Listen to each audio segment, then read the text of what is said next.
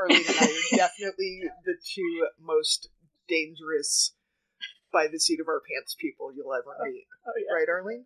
Yeah, yeah, for sure.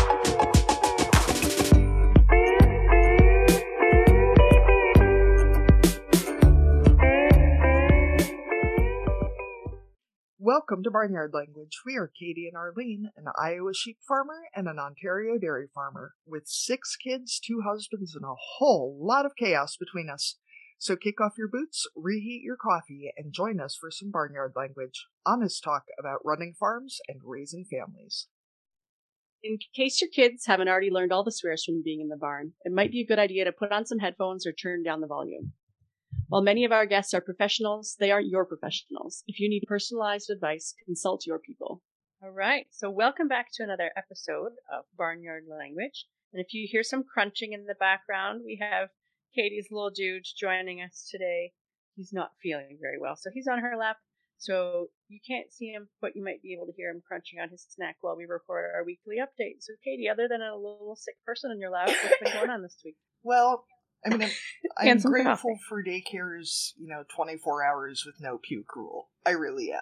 I think it's a excellent rule to have. But I think Buster here is just getting too much crap from his head into his tummy, and then it's making him puke. So he was home Wednesday. He was home all day yesterday. He was completely fine.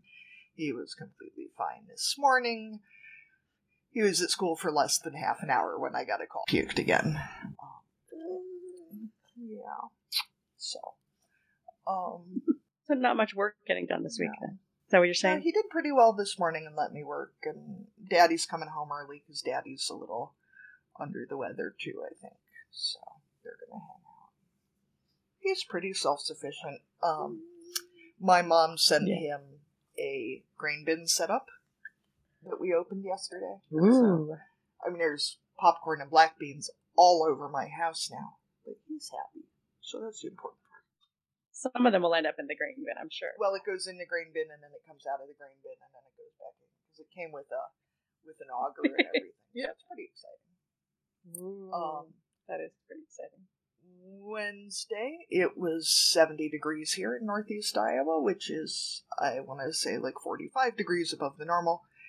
And then it was like 25 degrees Fahrenheit yesterday, so that was a bit of a swing. We were under tornado warning and everything else, so we spent quite a bit of Wednesday evening in the basement, which the kids did really well for, especially considering that it's a dirt floor stone foundation basement that they've never been in.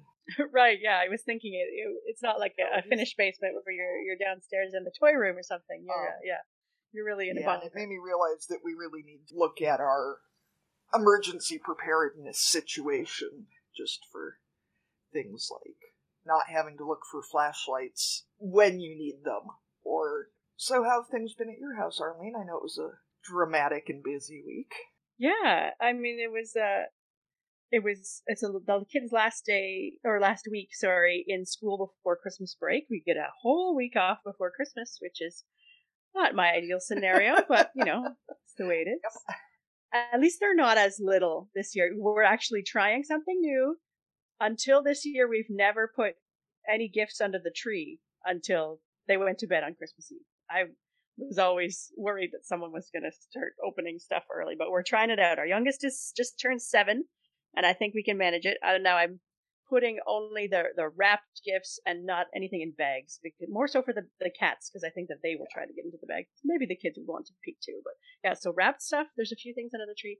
Yeah. So my daughter was supposed to be able to go back to co-op this week and get some of her hours in, and then she ended up in the hospital instead, just just for the day on Wednesday. So that day wasn't very productive and she's having a few health issues and she gets to go on a no fat or low fat diet for uh, the next few weeks. So that's just what everybody wants leading up to christmas. So no baking or chocolate or red meat or anything like that. No processed foods. So we're having to rethink some of our christmas traditions and uh, make things work with with her new diet. So we'll uh, make that make that happen. And yeah so we're doing some uh, creative workarounds to some of our traditions. The one that I'm not sure I can figure out is usually on Christmas Eve we do like a full appetizer supper. So you know basically everything is brown and comes out of a box and you cook it at 400 degrees and it's melty and cheesy and delicious. So yeah, that stuff is definitely not bad for you. So we'll have to do something. I actually just got a cookbook that has a lot of healthier recipes for things like that, so I can send you some recipes. I'm sure they're not yeah. as delicious, probably, but better than just eating celery for Christmas Eve, right? Like yes, that's true. Yeah, yeah. For the first couple days, she's had to be on a liquid diet. So I mean, even even last last night's supper of um, soup and I made some homemade rolls that I had adapted the recipe to be to be low fat and that was that was pretty delicious even though they didn't quite taste the same yeah. as they normally do. So I got a phone call this morning. I was up in the house trying to wrap some presents and um, my husband had gone down to the barn. We had a cow that needed to be checked. And so I get this call from my husband and he's he could barely talk. He's laughing so hard. And he says, I have a strange favor to ask you. Can you come down to the barn and i'm like yes like thinking you know do i have to hold something or like move some gates or like do they need help with this animal? But then i couldn't figure out why he was laughing. And he says the vet needs to to read the night before christmas to a calf and i'm laughing too hard and i can't hold the phone steady. So i don't the vet was recording a few pages of a christmas book. They're making a video for the vet clinic um, with different animals.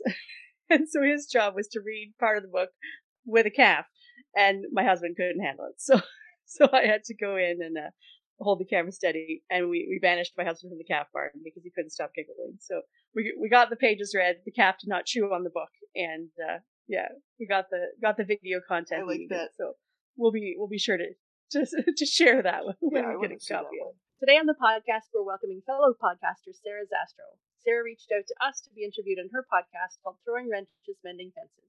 We wholeheartedly agreed, but on the condition that she allow us to have her on Barnyard Language.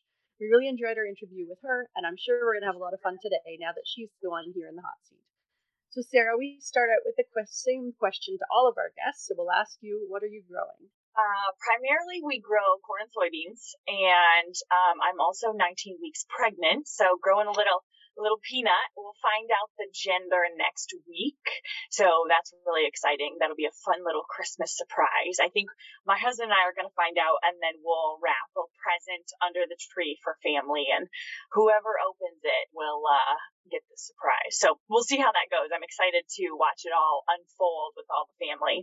Um, and then we grow, uh, we did some Thanksgiving turkeys this year, which was kind of interesting. And I think we'll continue to do that. The turkeys were delicious. So I think we'll carry on with that uh, tradition. Then we've got chickens and garden vegetables and sweet corn and a few different more hobby farm type things, but primarily corn and soybeans. And Sarah, did you grow up on a farm? And did you think that ag was going to be part of your life and career, or has this been a, a surprise? I grew up on a farm. My dad farmed um, corn, soybeans, wheat, and sugar beets, which is a really labor intensive crop. And uh, so, anyway, I, and then we had some 4 H hogs, and I hated shoveling manure. And I was like, I am going to get the heck out of this small town, move to a big city. I'm never going to shovel manure again. Life is going to be amazing, and I'm going to be rich, right? Like we all think that when we're 17. And then uh, my husband came along, and I was like, well, I'll move to an even smaller town uh, really, really close to where my parents live. I guess shoveling manure. So anyway, I was pretty determined to not, um, not live on a farm. And then what do you know? Lo and behold, I find myself back, back. So anyway, but it's been good. It's been really fun. We've been married for, oh, going on five years now. Um, and so it's been a, a fun adventure, that's for sure. So, Sarah, what breed of turkeys did you guys do this year? Oh gosh, I don't know the white ones. we just bought them. A tractor supply in our area had a had a sale. You know, they get too big and then they're not cute anymore when their real feathers start to come in and they're they go from real cute to real ugly. And so they were kind of in that molting stage where they're you know just a few weeks old and they were like 25 cents a bird. And so we're like, eh, we'll try it. Um, so anyway, the white ones. I'm not really sure. I should maybe maybe know that information. How many did you I raise? think they're just called like commercial white turkeys or something. okay, perfect. Um, Katie, I raised commercial white turkeys. Okay. We'll see if I'm if I'm wrong. I apologize to the turkey farmers. Um, how many of them did you have? we just we just did eight and that was a good number. It wasn't too crazy. We put a we have a chicken coop um and then we've got peacock so we had a peacock run two of them i guess. And so we just kind of expanded put a little uh a little turkey coop up and just raised eight of them in there. So I think this year we'll do a little bit more kind of ask family and friends, hey, do you want a turkey? Here's what you here's what you pay up front, here's what you'll get, and kind of go from there. And it's funny, we had planned to get them butchered ourselves. We get chickens butchered every year. Um, and it's three bucks a bird. It's super cheap. It's way worth the trip to catch them and take them to the butcher shop for them to do all the work. Well, COVID, of course, nobody, nobody's butchering. I, mean, everything was shut down and, and the, um, butcher shops that were open, I mean, they're not, they're still 12, 14 months behind. And so my husband has done a lot of like hunting and things like that. And so he knew how to butcher birds. That and growing up on a farm, they always butchered their own chickens and ducks and stuff.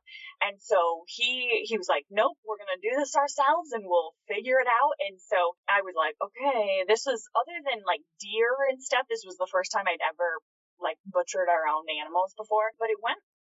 a lot better than I was fearing. Um, and so yeah, we did like kind of two a night and, and that was perfect. Kind of took like an hour to do two of them, not bad and plucked them and all that stuff. We didn't have any fancy equipment. Um, although if we continue on, we might invest in some higher tech equipment. But anyway, and then we just kind of gave them to um, family for Thanksgiving. So that's their Christmas present, even though it was a Thanksgiving turkey. Um, so anyway, it worked out really well, and the turkeys were delicious. So kind of fun. It was a good experience overall. Do you find that white turkeys are actually the stupidest creatures on God's green earth? Or You know, have you the- encountered anything stupider?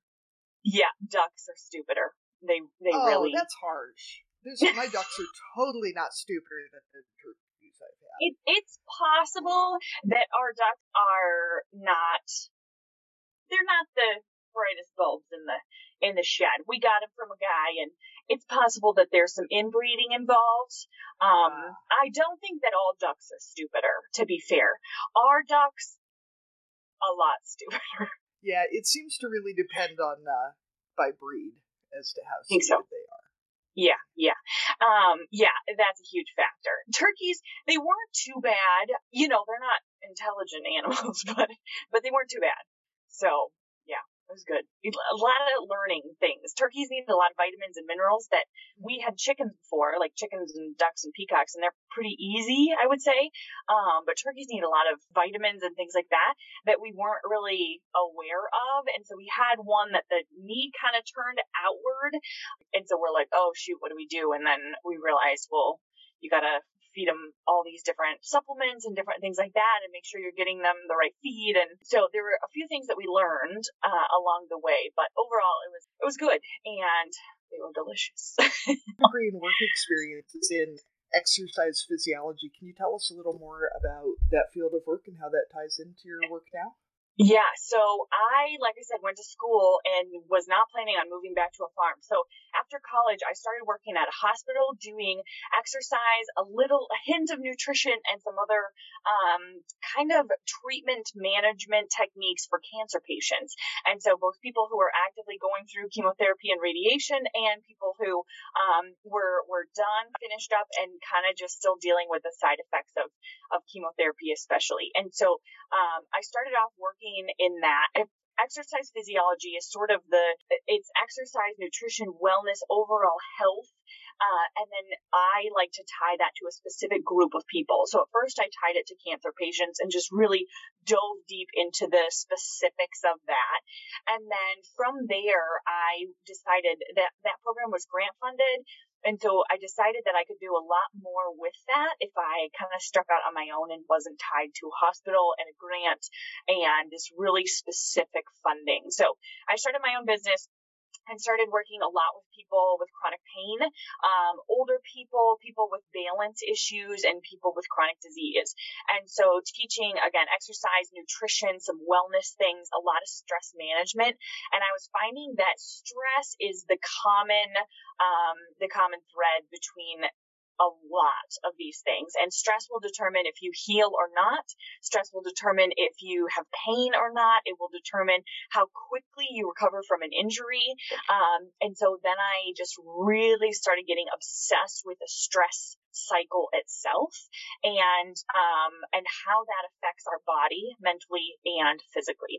So I did that for um, let's see, until 2020, until COVID hit. And, and I started doing some farm stuff as well because I realized, you know, farmers deal with this too. And I know my biggest source of stress is the stuff that goes along with the farm. And so I started working a little bit with farmers, doing some speaking events at seed meetings and different, um, uh, uh, like, um, conferences in the wintertime and stuff like that.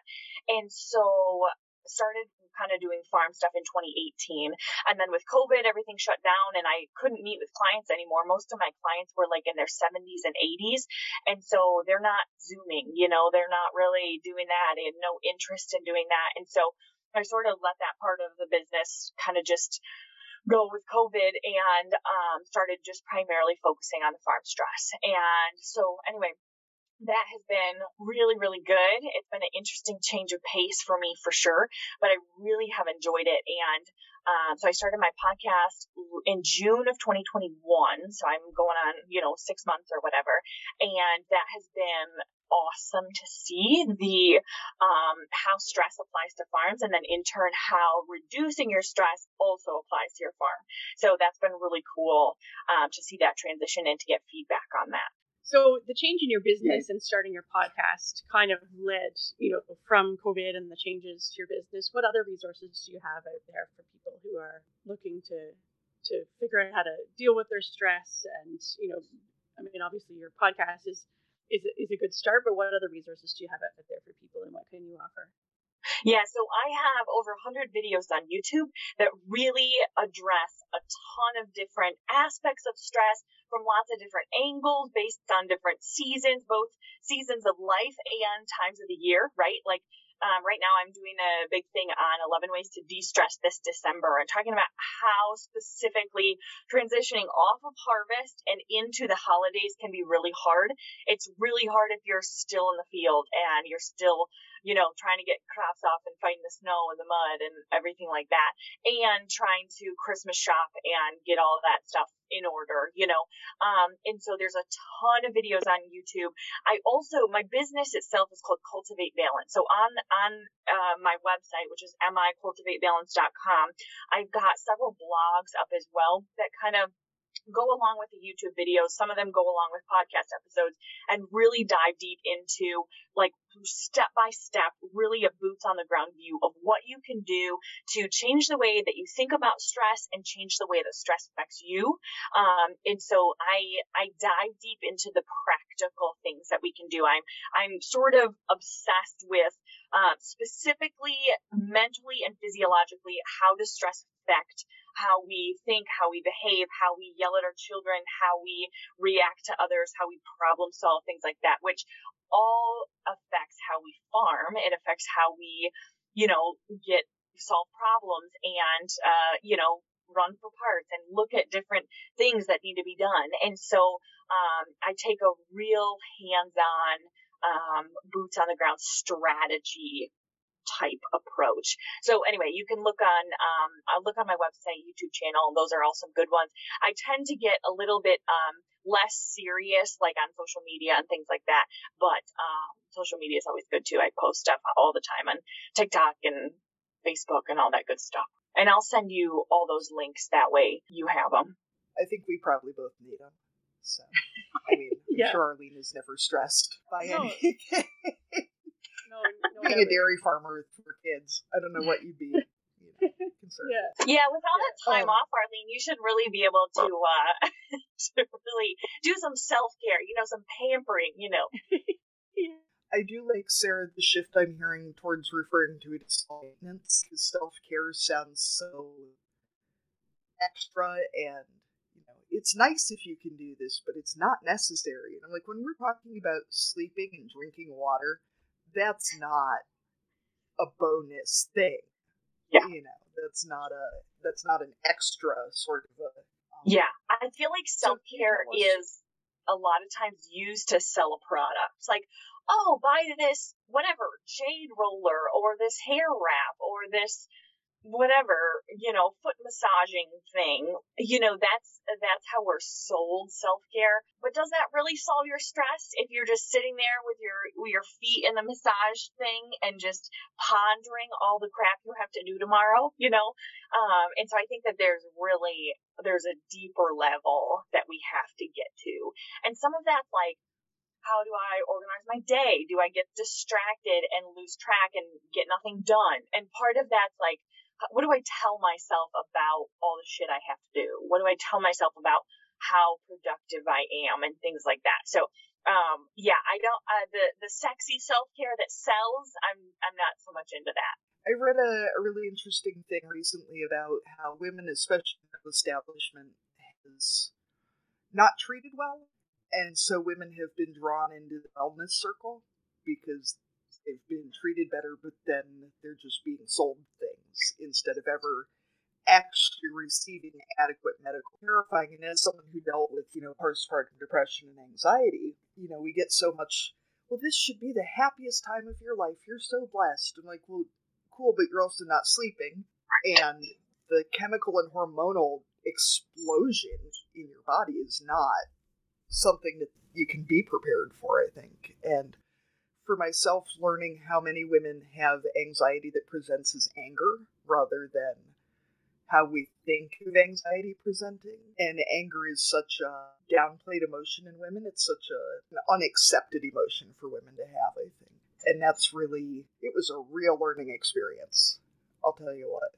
I think that when you look at that, look at how many women struggle with anger and not how many women we see struggle with anger, but how many women think, why am I so angry all the time?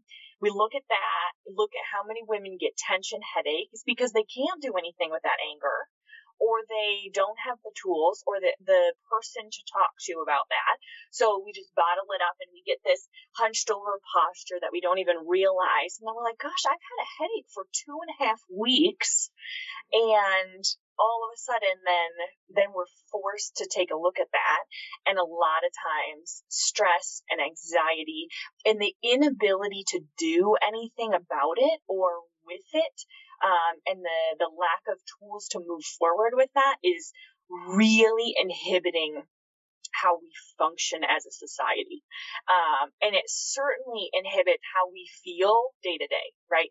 How we feel, am I a good mother? Am I a good spouse? Am I a good um, what a farmer? Am I good at my day job? Right? Do I feel content and joyful overall? No, no, I don't. You know, and and why is that? And part of that is those hormones and emotions. Part of it, um, you know, your cycle, where you are, you know, with all that. If if menopause is close, if it's nowhere near, if you're having babies, or, or if you're 70 and you're past all that, right? And, and a lot of it is the chemicals that have to do with stress and how we deal with that. And the majority of the time, with the majority of people, we don't even make that connection. And so you can't do anything with it or about it because you might barely even recognize that it's there if you're lucky. I didn't even realize that the anger was part of the anxiety until I started medication for what I recognized as anxiety, and then all of a sudden I wasn't quite so angry. And I think there's so much shame, especially for women, about being angry and especially being angry at your family. My kids are the biggest thing in my life, and I would literally do anything for them. But we would never expect people to be as calm about any other human who pulled the kind of shit that little kids do. I mean, if you had to live with someone else in your house who never slept, put marker on everything, pooped in random places. Like, we would never expect you to just be totally zen and, like, Instagram ready about that. Like, right.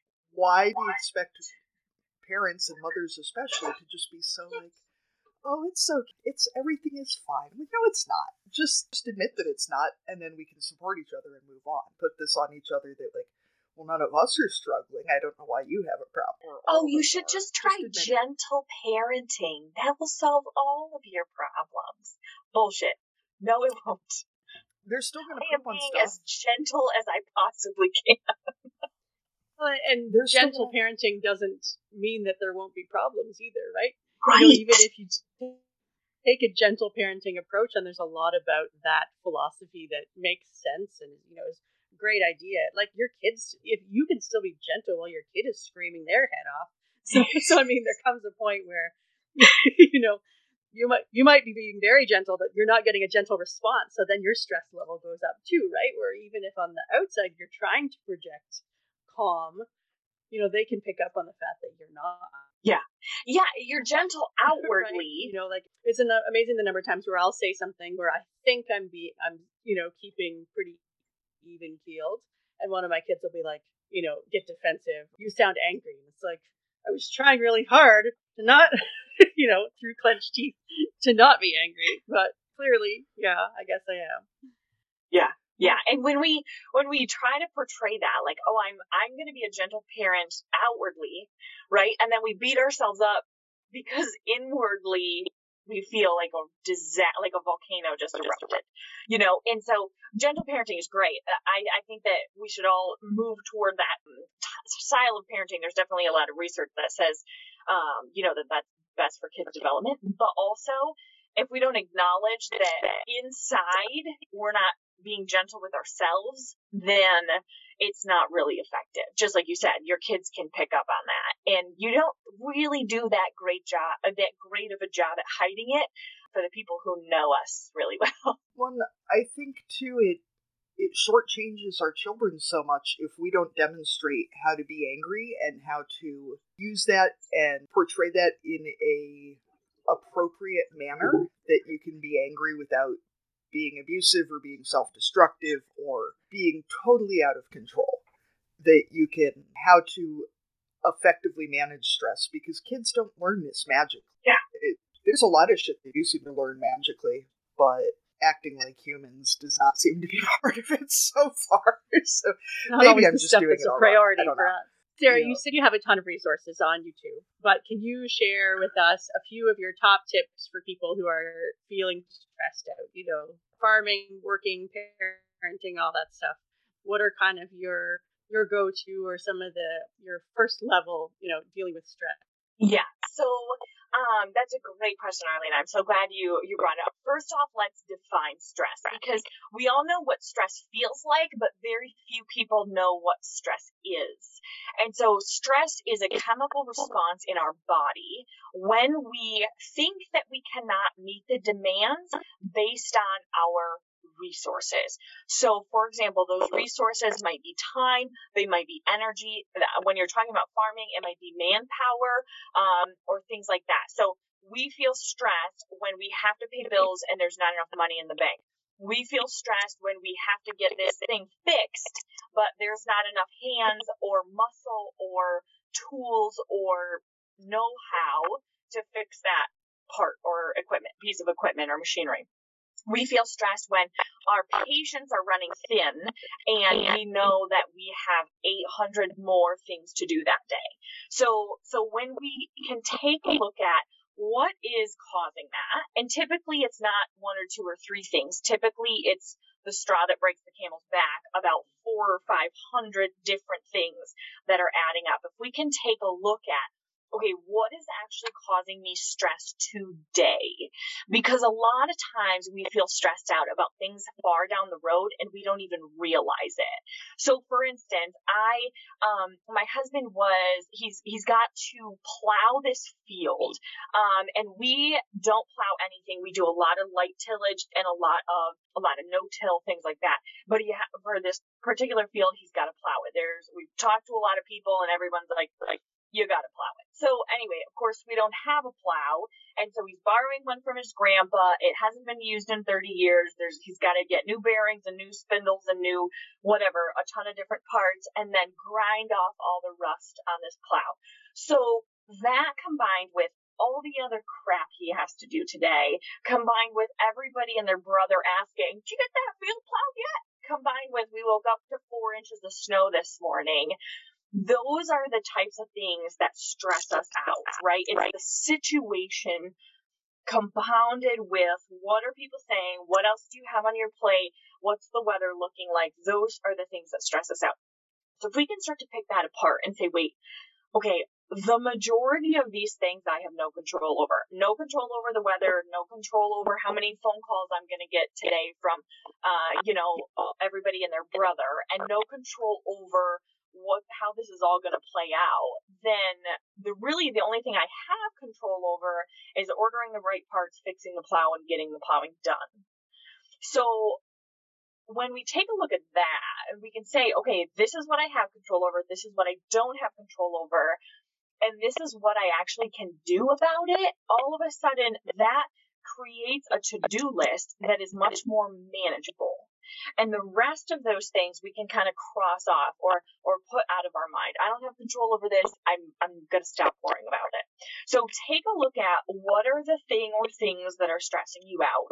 Break that list and it helps to journal these things. And if you guys want, I can put together some journal prompts for you um, or, and for your listeners so that way this is more of a flow chart because it really helps to see it out on paper. So take a look at what thing or things are stressing you out. What of those do you have control over? And then of that, what can you do to make a step by step list to get those things done?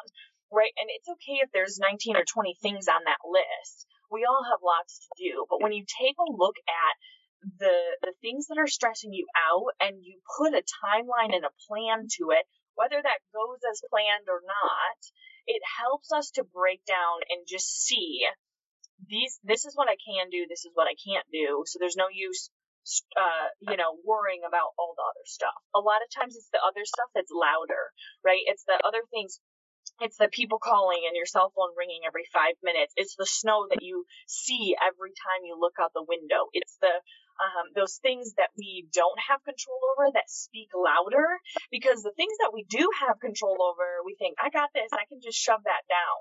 And it's everything else that compiles to to cause us this this these external feelings of stress or these external um uh, like the implications of that.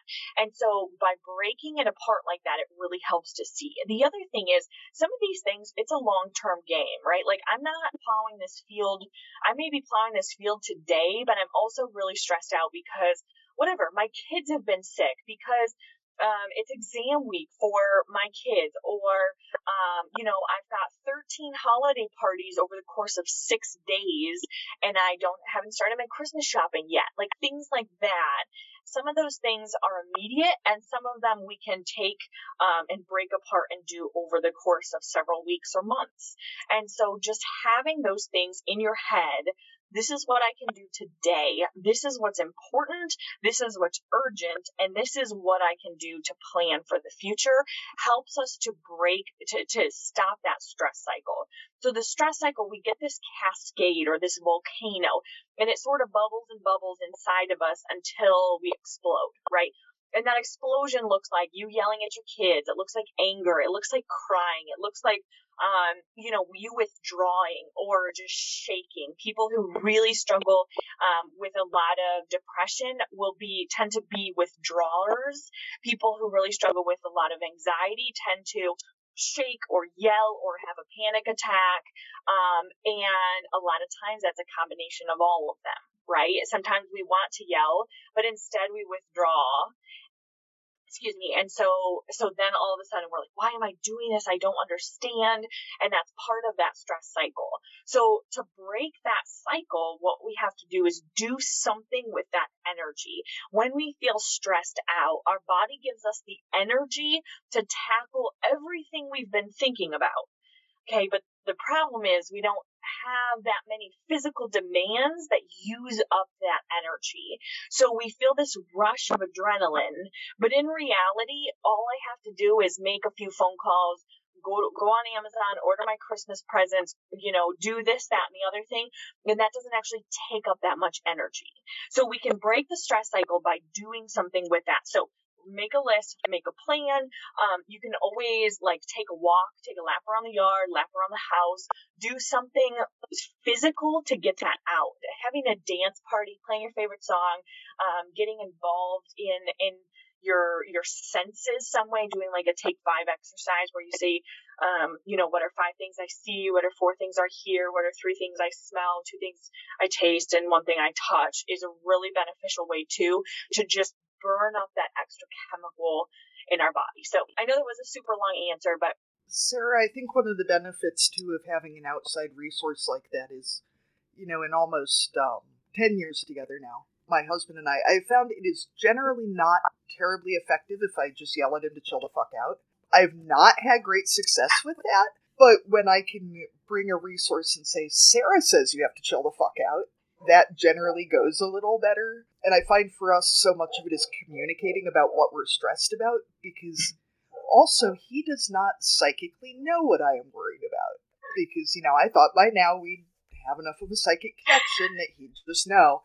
But, you know, he doesn't know that I need to pay for daycare and the kids need new shoes and and I don't know that he's got a plow that he borrowed from his grandpa that's covered in rust and you know, I we were both nodding knowingly when you were describing that. If it was as simple as just hooking up the plow and plowing the field, it wouldn't be a problem, but it's the 58 steps and all everybody you know asking if it to one of my big things is that even good stress is still stressful and so i think people say well you know but your kids they're so great and your job you got a raise and a promotion and you moved into a new house and it's christmas and i think that adds so much pressure because every you're supposed to feel grateful for all these things and you do but still all I of think this that- to deal with we have labeled good stress as stress that means something or stress that somehow is significant in another way.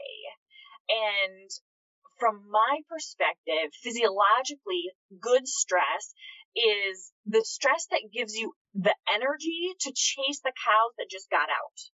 Right? Good stress is extremely short term. It will not last for more than a day right? Maybe a couple of days if you're like, oh, this good stress is going to help me finish this report, right?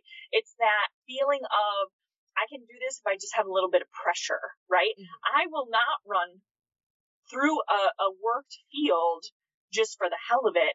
I will to chase cows. And the energy to do that is good stress, right? We have labeled though good stress anything that has to do with meaning in our life and that's not really accurate. Um, and so, so yeah, that good stress is, is meaningful, but is it good? No. Is it helpful? No. Is it productive? Also no. You know, and so we have to take a look at, okay, what is actually helping me get things done? Right? Maybe the good stress when it comes to Christmas presents is you being able to go to 15 stores on Christmas Eve and get all your shopping done. That's good stress. But stressing up, stressing out for the whole month of December up until that point is not good stress, right? So, so we tend to replace good stress and meaningful stress, and those two things are not interchangeable. Um, and so, yeah, that meaningful stress is still stress, and it's not good for us. You know, any any chronic long term stress is not helpful or productive. And so if we can do something with that, say, okay, this is why I'm stressed out because it's Christmas time and we still have crops in the field and I don't have anything done and you know, the bills are due and the taxes are coming, winter taxes are coming in and, you know, all these different things. That's not good stress, even though it means that we will have a good Christmas and we're getting the crops off and we're paying our bills and we have farms that we have to pay taxes on. That's not good stress, you know? And so I think it, it's time to look at what, what are those things or what of those things do people just not know what to say? And they're like, oh, it's good. Like, bullshit. It's not good, you know? it, yeah, it ties into that toxic positivity so much too that if I mention Absolutely. I'm stressed because my kids outgrew all their clothes, and somebody goes, "Oh, but it's so great that they're growing." Well, of course it's great that they're growing. Of course it's great that they're healthy. But I just bought new clothes. Like two months ago, both of my children have grown two inches since April. Nothing fits. I don't know what size they wear now. You know, they wear one size on the top, one size on the bottom. The baby's feet are bigger than the big kid's feet. And, like, yes, it is good, but I still have to do all this other shit. You Yeah. know, there's still all these other things. And it's not like this is a one time thing. They're going to grow again. Yeah. Like, with the way they're eating, they're probably going to grow faster. You know, and it's, there's such There's a a- lack of support for that. there's a really interesting TED talk that talks about okay, one of the stress hormones is cortisol. Cortisol actually encourages us to be social. So it, it encourages us to come together in times of stress. What happens though is that, you know, your cheerful neighbor Brenda always is with the toxic positivity and instead of you getting that release from sharing or venting or um, feeling like you're not the only one whose kids have grown. You're in community with this together. Let's go shopping together. We'll figure it out together. You know, Brenda's like, oh, you should be so happy. And, and like, that's not helpful from a stress perspective. It's also not helpful from a venting perspective. And then we just feel guilt because we're not happy that our kids grew. Of course, we're happy that our kids grew, but that venting is actually helpful until Brenda's like, oh, you should be grateful, you know, and that, yeah, toxic positivity is nothing for actually managing our emotions. For me, that was a lot of why I wanted to do this podcast too, is that the more open I've been about things that I struggle with, the more open other people are able to be. And so this was just like going big with that. So I'm sure there are people who listen to this and are like, she is a horrible person and a terrible mother and her poor children and her poor husband. But I'm hoping that there are also people who listen and go, well, at least somebody's going to admit what's actually going on. And I mean, I feel like if I vent to someone who understands that my kids have outgrown all their shit, it's assumed that I am happy that they are healthy and growing. I feel like we can assume that that is true. And you could even say, it's great that they're healthy and growing, but now what the fuck are you going to do because they now that their clothes fit? You know, And going And to it's try and just- close with young children is torture. No there's, I think it's in the Geneva Convention that you don't have to do that. yeah. like one of the best I- discoveries I found this year is that if you have uh, Amazon Prime, you can buy kids' shoes on Amazon Wardrobe, and they give you seven days to try them on, and then you only pay for what you keep. So you're not like paying for six pairs and then returning them. You can just pay for the pair that fits. Yeah. Glorious, especially When if you live where we do, where there's no shoe stores. Yeah, exactly. When I do the clothing sort, I get boxes of hand-me-downs because I've got lots of of boy cousins and friends, and so I, I get the the one pair of pants, you know, that I know fits, and that's like the indicator pair, and you compare everything to that one, so you just pull everything out, and it's like, oh, too long, too short, just right, and those ones go back in the drawer. Sarah, the one thing that came to mind when you were talking about kind of that level of stress all the time is kind of this pandemic living that we're you know still in right like where you've got that low well or sometimes high depending on how people are feeling or any on any given moment or day where we've all been under this kind of looming stress all the time where it's like am i making the right decisions and is this safe is this not things that were normal before are not normal now and having that in our heads all the time just means that then everything else is elevated, right? Because you've got that that underlying baseline that's kind of bumped.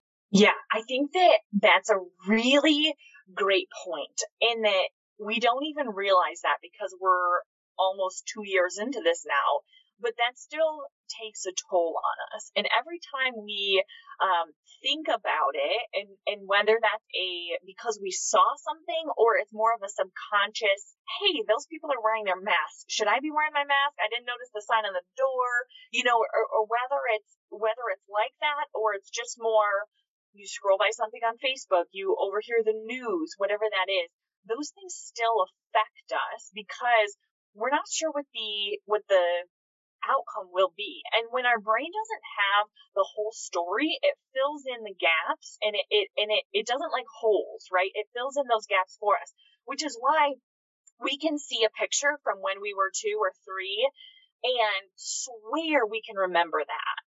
And, and can we really, or is our brain just filling in the gaps, right? That's a subconscious thing that our brain does. And so doing though, with that, uh, with that in mind, your brain fills in the gaps when you hear a snippet of a news story, when you hear about this new variant, when you hear about mask mandates, when you hear about all these things. And so those things are going to stress us out as well. And that may be subconscious because consciously you're thinking, I'm so over this crap. And so your brain thinks, oh, she doesn't want to think about that. I'm just going to think about it subconsciously, but it's still adding to that stress. And the pandemic doesn't allow us to go on date nights and have dinner with the girls and uh, do fun things. It doesn't allow us to do some of those things that we previously used for stress relief, for connecting with other people. And like we said, cortisol encourages us to be social. And so we have all this, this cortisol and it's doing nothing for us. And while social media is, is wonderful, it doesn't actually do anything for us. It just kind of makes us feel shittier about our messy house and our whatever kids who uh, you know have too short of pants and whatever else you know? And so i think that in that way it's really something that we need to take a look at um, in how it's affecting us. I feel like too going back to um, you know making lists and writing things down i find for myself that especially when i get really stressed everything takes the same priority level. So my kids pants being on the verge of being too short is literally at the same level as a pressing medical appointment. You know, that everything is the same level of importance. And it really makes a tremendous difference to start writing things down because it gets a lot faster to go, oh, this is, you know, important but not urgent, or urgent but not important. Absolutely. That Stephen Covey's four quadrants, I love that because it's so, um, it's such a good visual. Most people are visual learners and they process things visually. And so having that diagram, and I'll include that in, in the worksheet that I'll, um, send you guys, but it, it just, um, yeah, everything feels the same way. Everything feels the same level of importance and urgency. And in reality, probably only one or two things on your list is both important and urgent and needs to be done immediately, you know, where we feel like it's 25 things. Well, it's something I've been working on a lot too, is really thinking about what my bigger priorities are. I've been listening to a lot of, while I work, I listen to a lot of self improvement books. Like right now, I'm listening to Essentialism, which is all about you know, only doing things that are really important. And, you know, it's so easy to say, well, my job's really important and this thing on the farm is really important and this, this, and this are all really important. But if I take the time to step back and think about what is actually most important, it's my family. Using that to reframe my to do list too of you know, obviously things like paying the car insurance are important to the maintenance of my family. But if I can make five minutes to do that while the kids are at school so that I can spend that five minutes with my kids when they get home, then that's the better way to, to rearrange things. I think about my to do list in kind of three categories. So there's sort of the big needle movers. What are those big projects that you're moving toward? And those can be family or those can be farm or you can do it all together, right? But like, what are those big projects? Some of those things, um, are, you know, spending time with family or maybe you're going to build a new barn and you're looking at what to do and how to plan it and how to get financing for it. But what are those huge things that are really important that are those those things that are going to move the needle closer to your ultimate goals in life. And then what are those kind of projects, right? So like Christmas shopping this year is not going to move me closer to my ultimate goal in life, but it is important and I need to get it done, but it's also not something I do every day. And then I think about maintenance items, which is the dishes and the laundry and grocery shopping and um, things like that that need to be done every day or multiple times a week. And if we can think about our to do list in those kind of three categories, it helps to set up our day because a lot of times we get lost in the maintenance items when in reality that doesn't help us feel um, content or satisfied because what we're looking to do is spend our time on the needle movers and less time on the maintenance items. So then if you want, if you're really into this and you want to take it a step further, take a look at those maintenance items and say, okay, what are things that are best if I do them every day? And what are things that are best if I batch them? So, for example, food um, prep. If you're if you're a food prepper, if you plan, if you do those things, grocery shopping, those are best if you hammer it all out on whatever a Sunday afternoon. Where laundry is best if you do one load a day, right? So then you can take a look at those maintenance items specifically and look at your schedule, look at your lifestyle, what works for you. Me, if you don't work at home and you're gone five nights a week, maybe that, uh, doing laundry a little bit every day doesn't work for you, right? But for me, it works great, you know, and food prep doesn't work for me because my husband's is the one, is the one that cooks. But for a lot of people, food prepping on Sundays is the best way to streamline their week. So if you want to look at how can I feel more productive during the day or, or after a long day and still get the things done that need to be done. And we're not talking about a spotless house and a four course dinner every night, but like you know, you have to have underwear to wear and, and that requires laundry, you know, so if we can take a look at those things in those different buckets and then prioritize our to-do list and our quote unquote free time from there, um, it really helps to, to, to change the way that we're feeling about getting our house cleaned and our laundry and dishes done and getting closer to those big ultimate goals. I think I have one last, hopefully last thing to proselytize to is sleep because I know yes. for myself, you know, listening to this book that's all about the importance of getting enough sleep and how Elon Musk apparently sleeps like 12 hours a night because he can afford to, but whatever. That I know, you know, now that I'm lucky enough that my kids are sleeping more than four hours a night, it's so easy to stay up that little bit later to do that one more thing, but it shortchanges tomorrow, Katie, by a lot if I get you know five hours of sleep a night like I've gotten used to, it's it's bad news bears, and that that you know really forcing myself to prioritize actually sleeping, drinking water, eating meals, these sort of boring, unfulfilling maintenance things really does make a huge difference in how the next day goes. Because it turns yeah. out that if you're exhausted and hungry when your kids get home from school, um, it will not be a welcoming homecoming for anyone involved. Yeah, yeah. It's funny. Sleep is so there. So so, so I I have three thoughts on that.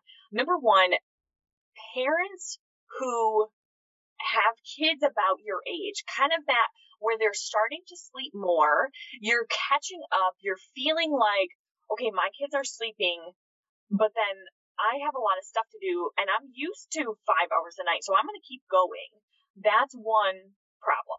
Another problem is having difficulty falling asleep, and another problem is having difficulty staying asleep. So all of those, and there's um there's a gosh, let me think of her name. I did a podcast with a with a lady, um, and she's a, a cognitive behavioral therapy for insomnia practitioner. Okay, so we need to have her on, Arlene. I will. I'll connect you with her. She's fascinating. She's um from Ontario also, so that'll be kind of good, Arlene. So um anyway, fascinating. What she was telling me is that the way that we think about sleep really is the biggest indicator. We can turn off our cell phones an hour before bed and have our lavender oil and take a hot bath and feel a little calm and fuzzy inside. But if we're telling ourselves I, I'm too good for this shit, or I'm too busy for this, or sleep is for chumps, or um, it doesn't matter because I'm going to wake up at 3 a.m. tomorrow anyway, then we can use all the lavender oil and the warm baths and the hot milk and whatever we want to if what we're telling ourselves about sleep is stopping us before it happens. When it comes to the subconscious properties in our life, and sleep is the, the primary one, what we, the story that we tell ourselves about that will determine more than our thought, than our behaviors and actions actually will. So if you can't, if you're telling yourself, I only need five hours of sleep, I really need this time to catch up on all these other things, then you're not going to sleep. You're not, it's going to be hard to fall asleep. It's going to be hard to stay asleep because your brain thinks, well, she just said she doesn't need this time. So I'm going to keep her awake. That way she can get all this stuff done. Same thing with falling asleep. If we're always telling ourselves, like um, my husband is, uh, he always tells himself at night for some reason I can't figure out why.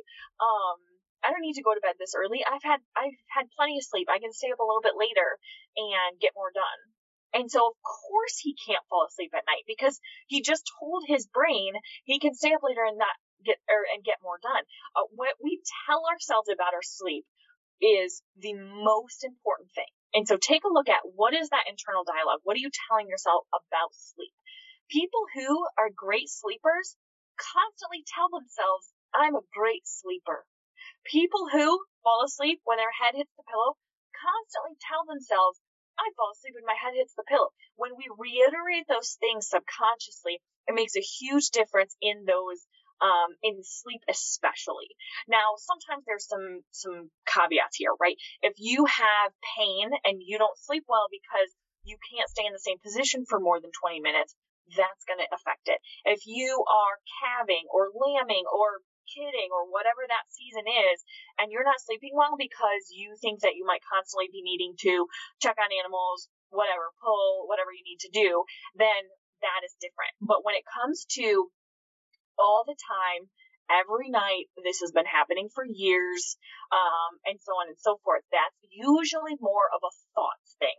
And if we can't sleep, if we're waking up in the middle of the night, or we are are not able to fall asleep, that is usually based on stress and what we're telling ourselves about sleep in the vast majority of cases. So there's a I have a lot of thoughts about sleep. Primarily, it has to do with what are we telling ourselves about it, and how is our stress level before bed, and and some of those things that you can do is lowering your stress level before bed, stretching before bed is a huge one. And that is good if you have pain or not. Um, and then also just making sure that you're prepared for the next day. If you know tomorrow's going to be such a mess, I've got to get kids out the door, I've got a hundred things to do, I've got a meeting at 8:30, um, and I have to make sure that I remember these 14 things to do on my lunch hour of course you're not going to sleep well. But if you write that stuff down, you're ready to go for the morning, you've got backpacks and lunches packed and clothes laid out and you're ready to rock and roll, then you give yourself a chance at sleeping better. Um, but sleep is often connected to our stress level and our thoughts about it. I find that so interesting what you said about, you know, well, I'm so used to only getting five hours of sleep because, you know, five hours has been pretty standard for the last uh, almost six years. But looking back, I remember saying I could get, you know, five hours, maybe two nights in a row. And after that, all hell used to break, you know, would break and so that was kind of my rule. And now I'm like, well, of course I can just get five hours tonight. It's been six years of this. Like, I don't think my body magically got used to, you know, five hours of sleep instead of eight. Like, that seems unlikely. So, other than the podcast, what else is keeping you busy these days? Um, so I'm super in uh, involved in Michigan Farm Bureau, and I just won the discussion meet for our state. So I'm going on to the national competition in Atlanta in January, which is super exciting. Uh, we were going to take a baby moon anyway, and so we're like, okay, baby moon in Atlanta. I mean, probably not the most um, luxurious place we could have went, but we'll we'll it'll be good. It'll be really good. So um, I've been studying and doing all kinds of prep. I went down to our Michigan Farm Bureau home office in Lansing yesterday and did a whole bunch of prep and studying and learning about different ag issues. And it's been fascinating to talk with different farmers who are outside of my realm of experience, right? None of the questions have to do with corn and soybeans. And so um, it's good to kind of get that experience, but also just connect with people who are processed chickens and um, you know people who work for the NRCS office and different things like that. And so um, that's been keeping me pretty busy. Um, that and kind of just end of the year wrapping up. Um, you know all the all the stuff that goes along with running two businesses. I think so that and Christmas and um, I've got about 48 house projects to do before the baby comes. So, of course, we live yep, in like a, a, big list. Yeah. And of course, we live in like a mid 1800s farmhouse. So, um, you know, the floors are a little crooked and the ceiling's a little droopy and the, you know, nothing straight or square or even. And so, um, you know, those pro- those home projects just really take a lot longer. um, so anyway, I've got a lot of painting to do and carpeting to rip up and all that stuff. I'm just thinking about, you know, pregnant women aren't supposed to do that, or you know, but also they say if you wear a respirator, it's fine. So I'll I'll figure it out. So anyway, that's kind of uh, what I've been up. To. Well, congratulations on your win. And what is the discussion? Is it like competitive bullshitting? Because that's kind of what it sounds like. Is like yeah, yeah. So they say in the in the beginning, this is not a debate; it's a discussion. But it's sort of you get a topic, and then you have to basically spitball ideas for how um, you as farmers, Farm Bureau as an organization, and agriculture as a whole can improve this topic or find a solution to it. So like one of the questions is how the COVID meat process or during COVID all the meat processors got shut down and how are we um, doing ourselves a disservice by having these main four meat packers. And while efficiency and productivity is great for them, it comes at the cost of diversity. And when, you know, JBS has to shut down, it really takes a huge toll on our meat packing industry and shelves on the grocery st- shelves in the grocery store and things like that.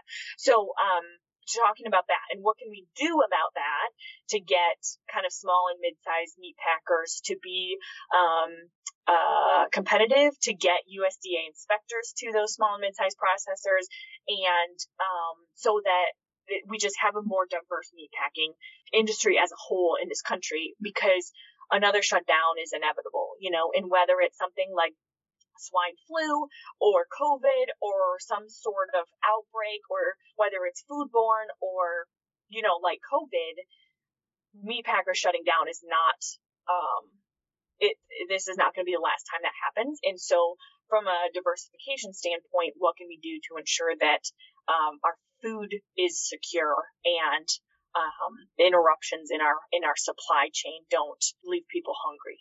So anyway, that's one of the questions. Another one's about I don't know, green energy. One's about mental health, so I'm all about that one.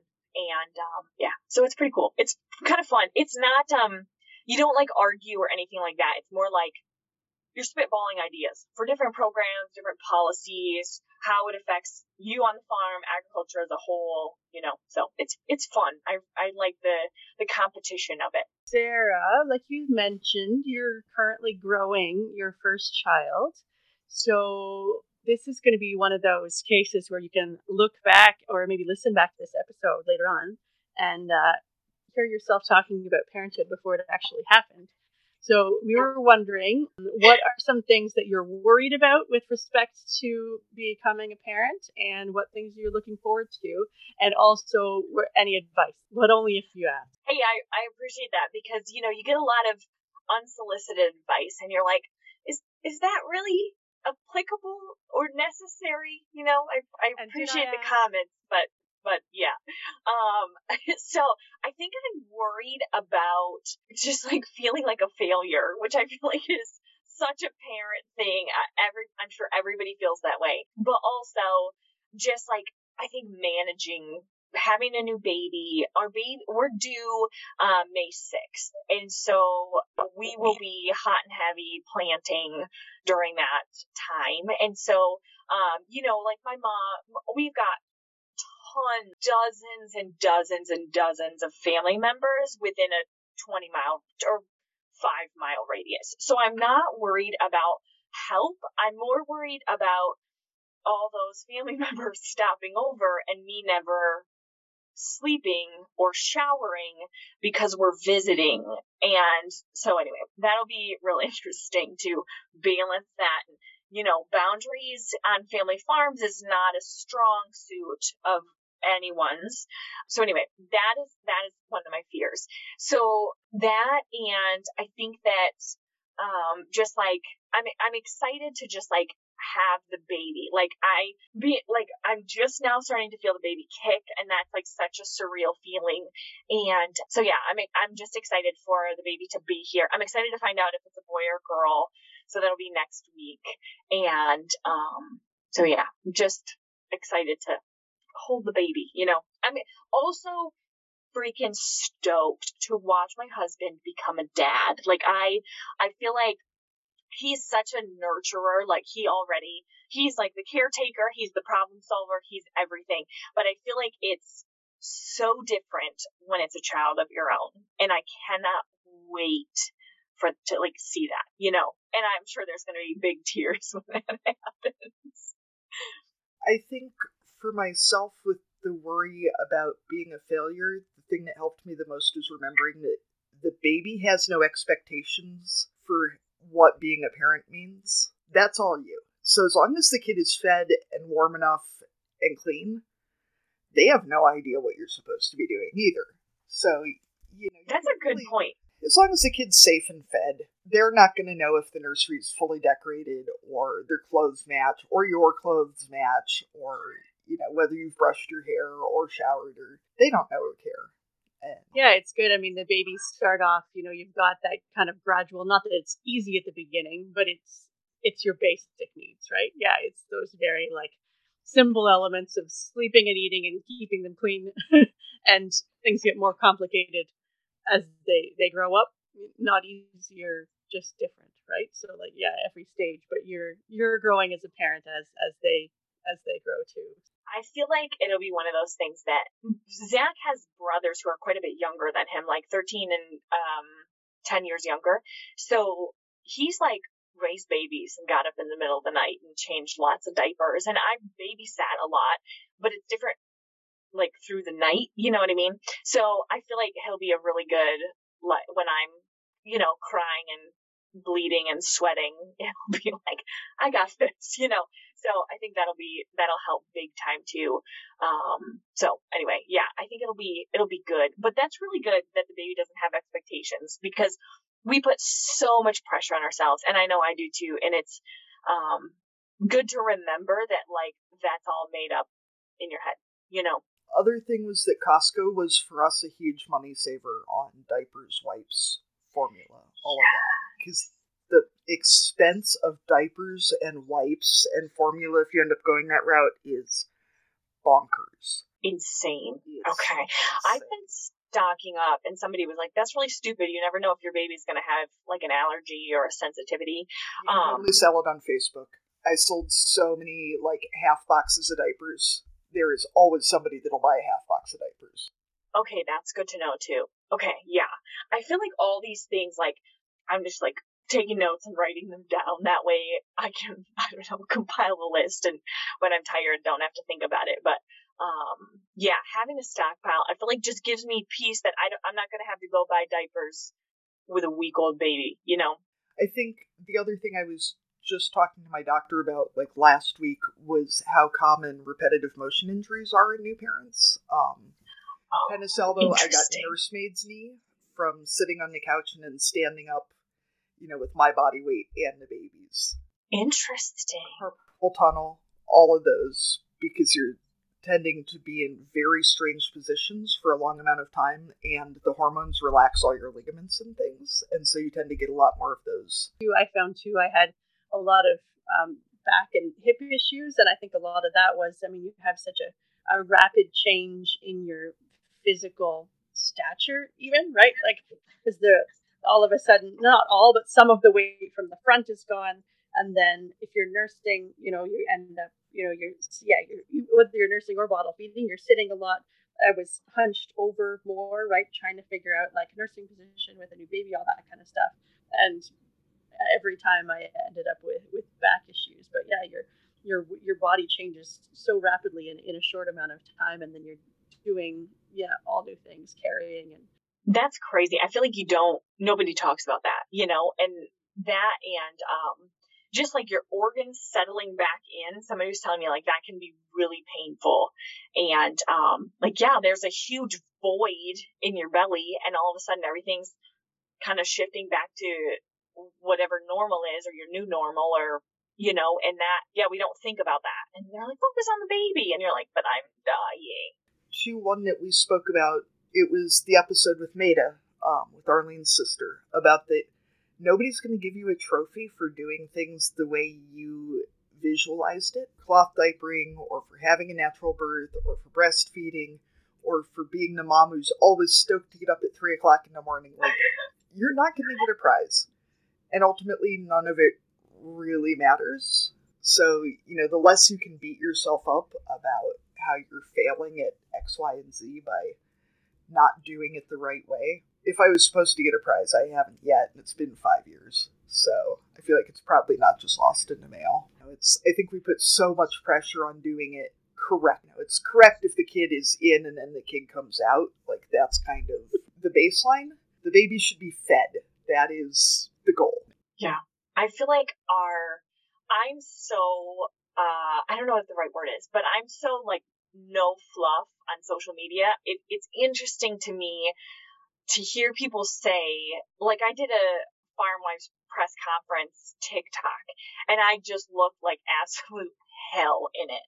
And um, people were like, I cannot believe how real you are on social media. And and people say all the time that like having these perfect influencers and these mommy bloggers and all these, you know, Instagram ready, Pinterest perfect is so damaging to what we think we're supposed to do. And especially for people who don't have friends who are mothers or I've got a lot of cousins who are really close, you know, things like that.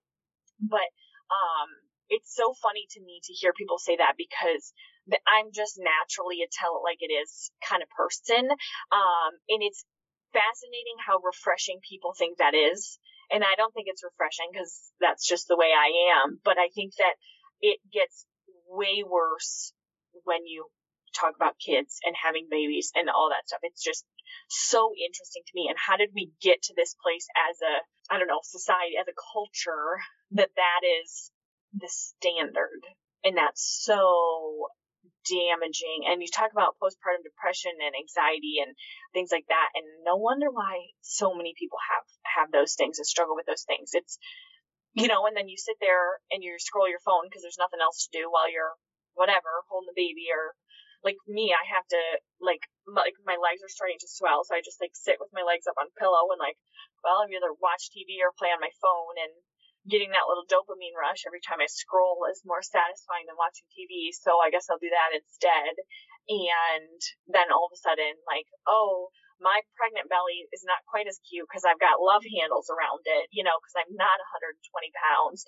And then all of a sudden, I'm like, you know, comparing yourself and yeah, that's not not good either. So I don't, I don't know the, and I don't think there's an answer or a solution or a right or a wrong, but it's just interesting to pay attention to that. And I never paid attention to that until I got pregnant. You know, feel bad for the folks that have that much pressure to be yeah perfect through all of that because I can't imagine trying to be well dressed and put together and cute when your body is leaking things from every place it can leak things and your feet are three times their normal size or like one foot is three times its normal size. That's you know that's the one I got. Like what what even is this? Like both of them swelling isn't bad enough, so just one of them will swell. That'll mess with you, you know. And just like at least nobody expects me to come on Instagram and be all cute because yeah, it's not gonna. Yeah, they must have a lot of prep time into. They must have a lot of prep time into cleaning the house. Just pretty right, well into cussing and disgusting. Wait, Arlene, we missed our favorite question. Oh, I jumped right over it. You left it out. Add... Oh, Katie, go, go, go. Well, now I can't type it fast enough. Uh, All right, Sarah, what county fair contest could you dominate, real or imagined? Oh man, um, I would I would say the like, bullshit contest. A, like if I if I could um, you know, if there were any any contest and, and you could just had to wing it, I think I would I'd be pretty good at it maybe it's the podcaster in me that I have a response to anything, but I don't I don't know. I feel like definitely bullshit. I'm I'm high on that list. I respect that. It'll help you so much with kids. I feel like this is going to sound really bad and know that I mean it in a good way. I lie to my kids so much because they're like, "Mommy, I think I saw Santa behind the barn this morning." And I'm like, "I bet you're right. I I think I saw him too." I thought I heard a sleigh. Say I lie to them. I bullshit my kids all the time. I feel like you have to. to. them sounds. All right, so Arlene, now is it time for cussing and All discussing? right, now we'll go into cussing and discussing. So, as always, Okay, if you want to submit some cussing or discussing, you can send us an email at barnyardlanguage@gmail.com. And we've already been doing a bit of discussing and a little bit of uh, talk about bullshit. But, Katie, what are you going to cuss and discuss about today? So I'm on a board, you know, reading the news currently, and especially right now, you know, I'm on our on our preschool board, and there's been a lot of, well, we can't fix it, everything's terrible, and then I ran across an article from the New Yorker or the Atlantic, like somewhat well-respected magazine that said, "Child care is broken. Can we fix it?"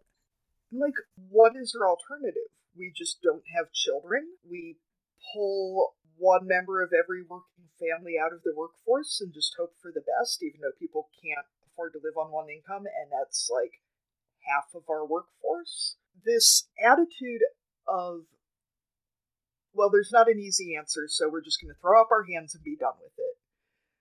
There are so many things where that is not an option. There is no option where we don't have childcare. There is no option where we don't come up with a way to supply food during a pandemic. There's we, and I mean the US and Canada, honestly, are some of the wealthiest, most privileged nations in the world, even though we have a shitload of problems. And this attitude about, well, we can't fix it, there's nothing to be done, is just bullshit. And it makes me really, really angry because then people turn around and if you say, well, we have to fix it, they say, well, you're just not being practical. You just don't understand. Like, or I, I do understand, but there's no world in which we don't fix X, Y, and Z. That is not an option. So just take it off the table and figure some shit out. Yes, you'll just have to be more creative and work harder, but we don't have an option. That and like people coming to the table with a problem. Like, here, you need to fix this. Like, well, well, what's the solution? Don't just come here to complain. If you see a problem, let's brainstorm some solutions. You know, I, If you don't bring a solution or some potential ideas, don't be mad about the solutions I come up with. You want a solution you like, you come up with it. And there would also be no more, this is how we've always done it. That is the phrase I would take right out of the world. No more. Okay, Sarah, what did you know about all? Talking about Oh. anger. um, I had something that I was gonna bring, and I can't remember what it was. Oh, I know. Okay, so my ducks, this is the first winter we've had ducks. We only have three of them. They, I know that ducks waste water. I get that. But holy hell. Like, I know I'm swearing a lot. I'm sorry. Uh, this is cussing and disgusting. Ducks are so full of fuckery. Ducks are just fuckery. That's it. Oh my That's why they autocorrect to fuck all the time. the other way around.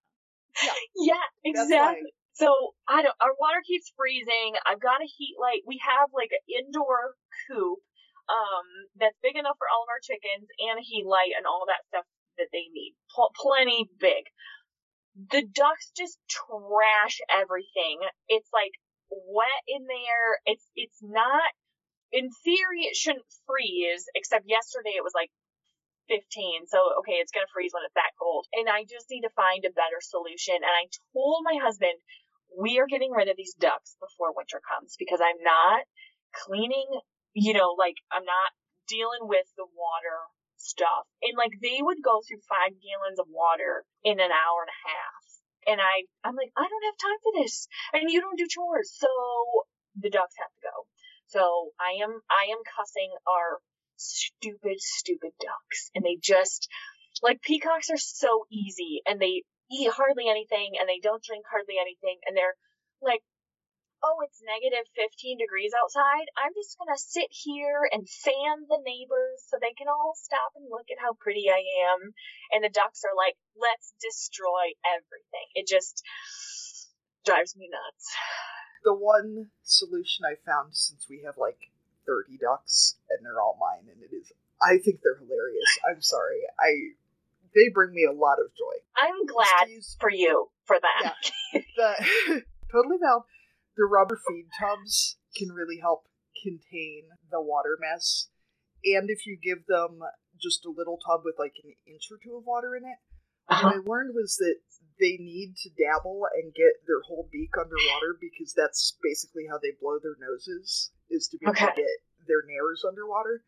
And so when you give them just a normal water, they splash water out trying to get their faces in. Okay. But also, That if you makes splash sense. too much water out, your chickens will end up with frostbite on. I think a new home is the And best if you wanna- solution. Well, what kind of ducks are they? Maybe we can just make I don't them know. halfway and like Here we go. He's gonna end up with more ducks here. put them in a box and mail them down here. They'll be fine. Perfect. I will. I'll put water in there so that way they're they're well prepared for their box. travel. All right, Arlene, what did you have today? So because we're talking to Sarah, it got me thinking about pregnancy and you know, like the before times before I had kids, which is a long time ago now. But I was thinking about the phrase, "Are you sure it's not twins?" and how offensive and rude that comment is, and that people should never ever say it because when you say to a pregnant woman, "Are you sure it's not twins?" what you're telling her is she's fat, and I don't like that. That's not cool. So no one should ever say that unless you know it's twins. Then I guess you can comment on the fact that it's twins. But but I agree. And people saying, "Oh my gosh, you're enormous!" Like, thanks. Especially when you're like 16 weeks. Like you have no idea. You're due when? Are you sure? My uh, my I'm other sorry over the not talking about people's bodies intimately, other than you look radiant and beautiful. it should be limited to like you're glowing, you look great, you look happy. That's it. Don't ever ask if she's pregnant, or when she's due, or how many it is, or anything else about it. Just don't. I agree. Whole wholeheartedly agree. All right. Thank- so before we sign off, Sarah, do you want to share with us again the name of your podcast, your blog, your YouTube channel, all that good stuff? Can you just say it one Yes. So my um, podcast is called Throwing Wrenches Mending Fences. You can find it at throwingwrenchesmendingfences.com, Google, Spotify, Stitcher. Um, I got in a little fight with Apple. Uh, well, I shouldn't say that. Apple Apple booted me, and I ca- can't figure out why. So um, I will be back up on Apple momentarily, but right now I'm banished from Apple. So anyway, um, and then also everything else you can find at micultivatebalance.com. You can find me on YouTube, TikTok, uh, so uh, Instagram, all that good stuff at Throwing Wrenches, Mending Fences, and um, so yeah, I will link send you guys all those links. That way, um, they're easy to find too. Yeah, thank you. This was great, guys. I appreciate it. So thank you everyone for joining us today on Barnyard Language. You can find us on Facebook, Instagram, and TikTok as Barnyard Language, and on Twitter as Barnyard Pod. If you want to connect with other farm families and Sarah, you can join our private Barnyard Language Facebook group. Please like, rate, and subscribe to this podcast. And if you enjoyed listening to us, please be sure to leave us a five star review. We are always looking for future guests for the podcast. If you or someone you know would like to chat with us, please get in touch. You can support the show by becoming a patron on the Barnyard Language Patreon. A small monthly donation will allow us to keep producing the show.